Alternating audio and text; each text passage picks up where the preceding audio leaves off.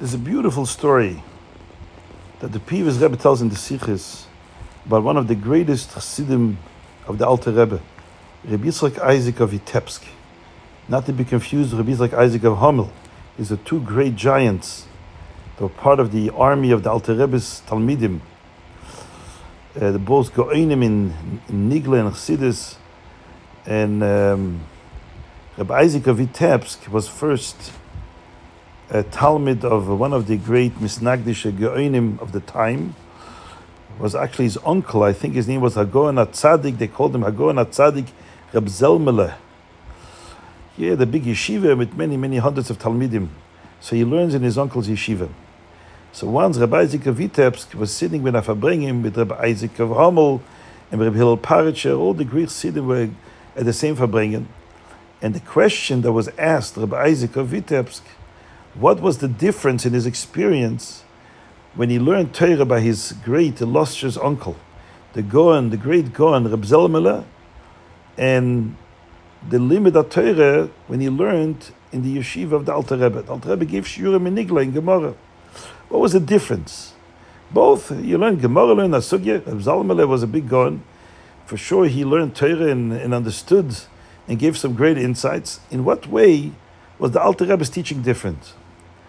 And he said a remarkable thing. He says, By my uncle, when I learned, after we finished the shiur, we walked out of the shiur, we felt an all time high.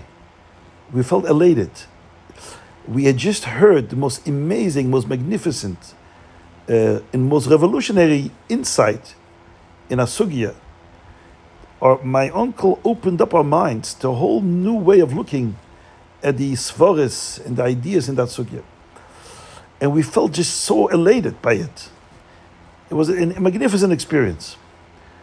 When I came to the Alter Rebbe, and the Alter Rebbe used to give a shiur, when we walked out of the shiur, was just the opposite. We felt so broken-hearted, so shattered, so we felt, felt like nothing. We felt how far are we from the Eira Torah. The Alter Rebbe gave us a sense of how far we are from what the true Eira Torah is. Well, it's an amazing story because it, it illustrates the Chiddush of Chassidus. Ultimately, Chassidus is not trying to make you a perfect spiritual person. Odem Hashalom. This is what Mussar does. You listen to all the drushes of people, you know, outside Chassidus.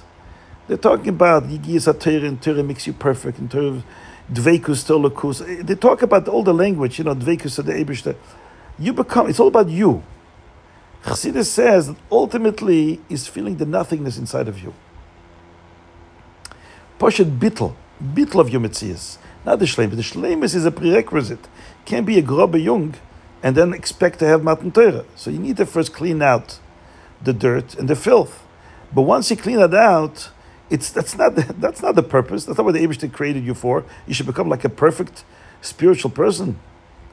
The Abish created you for bittel, that you should recognize the emes of the Abish, the emes of Loilam. There's no mitzvahs other than the Abish. And that's Matan Torah. Ta'an l'sheni im when he learns Torah, he feels that he's not a mitzvah, he's incidental to the Abish. That's the whole Yesoid of Chassidus. The whole Tanya turns on that nekuda. Bittel, not a nova. A nova is a musadik concept. It's a concept which is mentioned in Chazal, of course. It's shlemus Adam. Bitl is the Hepech HaShlemus. You're not a Metzias. Just mention one Nakuda which always reflected on this idea, Rabbi Yoel Kahn, and the greatest, um, you could say, lights of this generation, those who learn Chassidus and have understood anything, is because of him.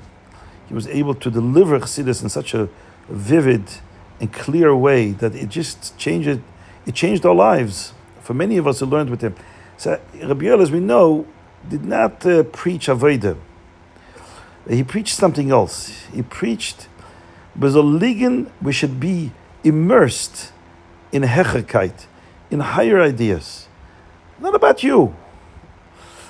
Rabbi Yoel recoiled of any kind of, even a tiniest hint of being a Metzias. So Avodah Hashem, you know, sitting there, you daven, you work on yourself, is, is, is is a very uh, sensitive thing because it's so easy to fall into this trap. You're a Metzias. You're a Hashalom.